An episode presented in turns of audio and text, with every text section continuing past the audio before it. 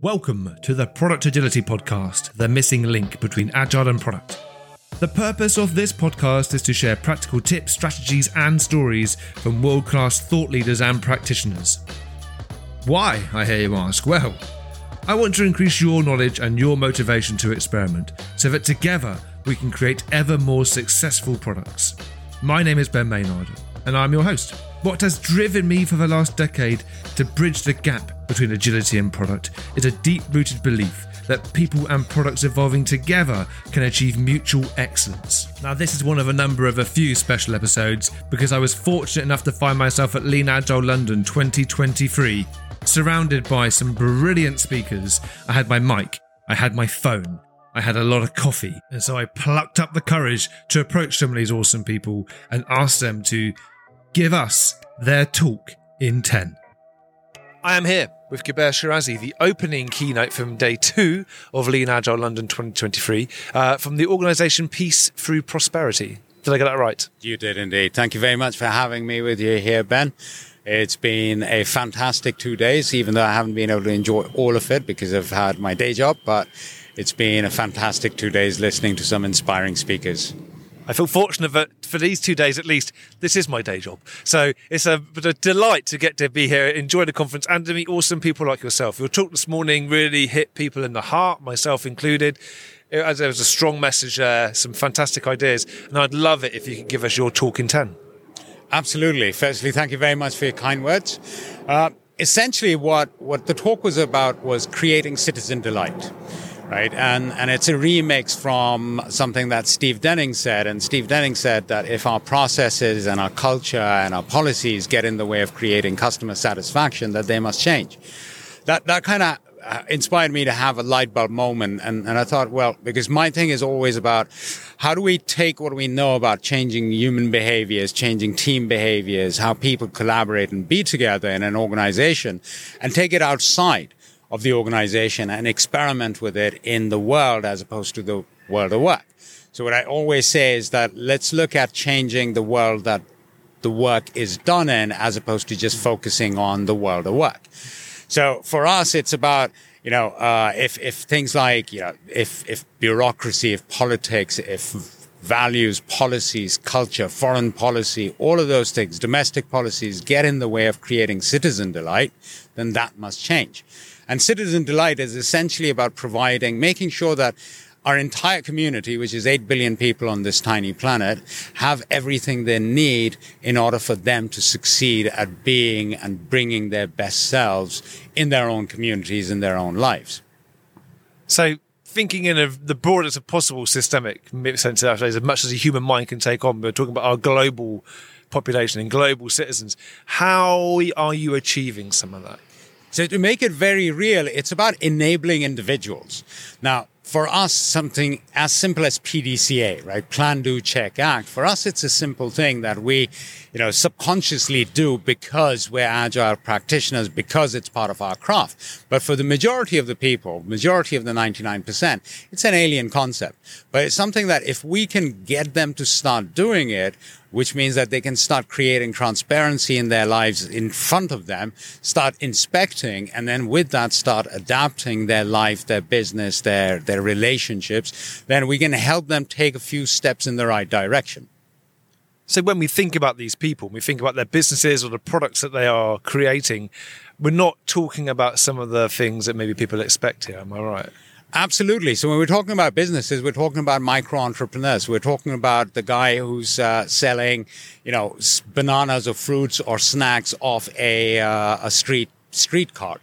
We're talking about cobblers. We're talking about tailors who have tiny shops. We're talking about stylists, not stylists, hairdressers sitting on the side of a street or under a tree, be it in India, Pakistan, Bangladesh, Africa, or in the global south. It's those kind of businesses we're talking about. And when it comes to like individuals, again, it's, it's here in Britain as well. It's about the homeless, the problems that we see with the homeless people. It's about people who are struggling to meet ends meet, uh, you know, meet, make ends meet.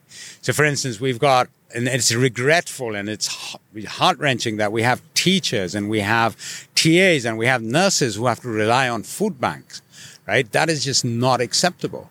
Now, what can we do as a community to help those people and activate them and enable them to do something about it themselves. So it's not about you know, uh, it's it's not about handing out fish, so to say, but it's about teaching them not just how to fish, but how to build the nets with which they are going to fish.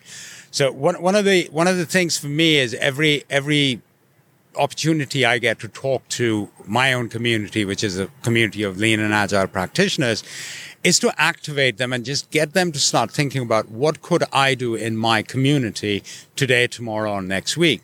And it doesn't have to be massive. It just needs to be something really small. The smallest thing could be taking 10 minutes out, maybe once or twice a week and having a conversation with your bin man. Right? Just greeting the bin man, appreciating the fact that, hey, Colin, you're doing a fantastic job, mate. Right? Just bigging them up so that they know that, hey, I respect you just as much for what you do than I would respect one of my colleagues for doing because that's being human. It's about taking a few minutes out, having a conversation with a homeless person, just you know, squatting next to them and having a conversation. And how's it going, mate? You know, and, and we know how it's going. It's rough and it's tough, right? And, and they're, they're, they're, they're struggling. But just that fact that we take a few moments out, have a conversation. I'm a smoker, share a cigarette right? Or buy them a sandwich or buy a coffee and have it with them and get them curious about their own potential. It's about enabling and activating people's inner desire to be more because we all want progress, right? The crackhead on the road, believe it or not, he also or she also wants progress. The CEOs that we end up, you know, coaching and mentoring, they also want progress. That's the common constant between all of us. It's about making the time to tap into it and having the conversations at the right level to get them to realize that if I wanted to change my world, I can because it's my world. I hope that makes sense. Yeah, it does. And I think it's surprising for people because what you're saying isn't just go and talk to people about Kanban or Scrum or the principles behind it. Although thinking about it, something always pops into my head. I wonder how much uh, food banks would do from a little bit of like lean manufacturing, kind of looking at stock levels yeah. and that kind of thing. That to one side. But what we're talking about basically here is just being a, a decent human being, right? Someone that you'd be happy to. Uh, someone that your kids can look up to, other kids can look up to, and say there's a bit of a role model, there's someone who's giving back to the, to the global system. And I'm going to ask something, and you can totally pass on this one, right? But I'm guessing that all this hasn't just come from sitting on your ass and doing nothing, right? There's a personal journey or something that's happened to you to kind of infuse you so much in this endeavor. Like, what what has kind of brought you to this junction then to have such a to have peace uh, through prosperity being such a driving force? It's um, I'm going to try and keep it short, but it, it has been a journey. For me, I, I found myself at the sharp end of marginalization when I was 11 years old. So because of a little box I belong in in the eyes of the world, I was I was punished for the day. And and what I discovered that day was not just what it feels like to be at the sharp end of being marginalized or the sharp end of hate and bigotry, but also the power of community because when I was punished, I was detained for the whole day to look out at the stand and, and just stare at a wall.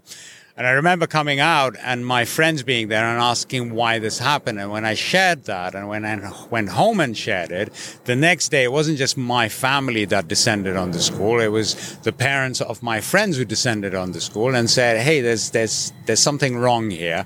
And the headmaster was fired on the spot. So, so that was the beginning of the journey that you could say at a very early age that woke me up that, you know what, if something wrong is happening to you, you can go and talk to people about it. And regardless of what they look like, what they believe in, they will come together against injustice. And, and that's something that has stayed on with me throughout, you know, since I've been 11. That if you see something that is not just, and it's transparent to you, you've inspected it, then you have a duty to do something about it. And, and, and over the years, I've been, I've been, a, I've been an activist at heart since that day onwards. And, and you could say that kind of suits what I do now because that's what we do as lean and agile practitioners. We, we go and activate people. We go and mobilize communities. We go and inspire people to do things differently. And, and that has been a, uh, you could say it's, it's a natural join. It like, it's hand in glove. If I'm, if yeah. that makes sense. I think I think that makes sense. Yeah. So I just duck down, name one of us a pause there. So I don't, I don't edit these before they go out. I just pump them out, and now everyone now everyone else knows that now. Just checking for time. So we're, we're in the kind of closing minute. I think that you are you're an inspiration for Thank many. very much. I suspect you also pissed some people off along the way. Oh, yes. Who's your favourite person you've pissed off? Oh, ah, there's a long list of people I've pissed off. Um, You don't have to name names. what, was Eh. the, what was the context of the pissing off? so I, I, I recently, I'll, I'll go back. Recent, recently, I pissed off someone in our community, someone who's who's uh, who's at a guide level. Obviously, I'm not going to name names or, or nationalities. And this individual, when I shared feedback with them, demonstrated a very fixed mindset, got uh, very aggressive with me in the face of that feedback. And, and I had to remind them that, dude, uh, you're a guide, right? You need to live, you need to drink your own champagne, you need to eat your own dog food. So if you're getting feedback, then you've got two choices. You can say, thank you very much for your feedback and I'm not going to do anything with hmm. it, right? Because the circumstances don't allow it. And that inaction itself is adaptation, right? Or you can embrace the feedback as opposed to getting very emotional about it and in my face about it, right? So, and, and look, when, when we make changes, we inadvertently will pe- rub people the wrong way. Hmm. And for me, that's always a validation that I'm having the right conversation when I know that someone's really irked about what I'm talking about because, hey, people don't like change, hmm. right? And, and if you have someone who's been, who's pissed off about what I'm trying to change, that just gives me more energy to continue those conversations and, and stay true to the path. Love it. Kubair, thank you so much for this opportunity. It's been great to get to know you a little bit more. Uh, and maybe we'll get you on the podcast for a more long form episode at some point in the future. I'd, I'd love to be on, and, and it's been a pleasure meeting and talking to you, Ben. Thank you. Thank you. Thank you. Very much for listening to this episode. I absolutely adore going to these conferences, and Lean Agile London 2023 is probably one of the best conferences I've been to in a long, long time, virtual or in person. So thank you to the organisers for letting me be there and be part of it. If you want to know more about Lean Agile London 2023, then head to their website, leanagile.london. That will also be in the show notes. Now, if there is a conference that you think I should go to and do more of these talks and tens, then by all means, get me on social media. There's a way to contact me in the show notes. Let me know which one I should go to. So, until next time, thank you so much for listening. I am Ben Maynard, and this is the Product Agility Podcast.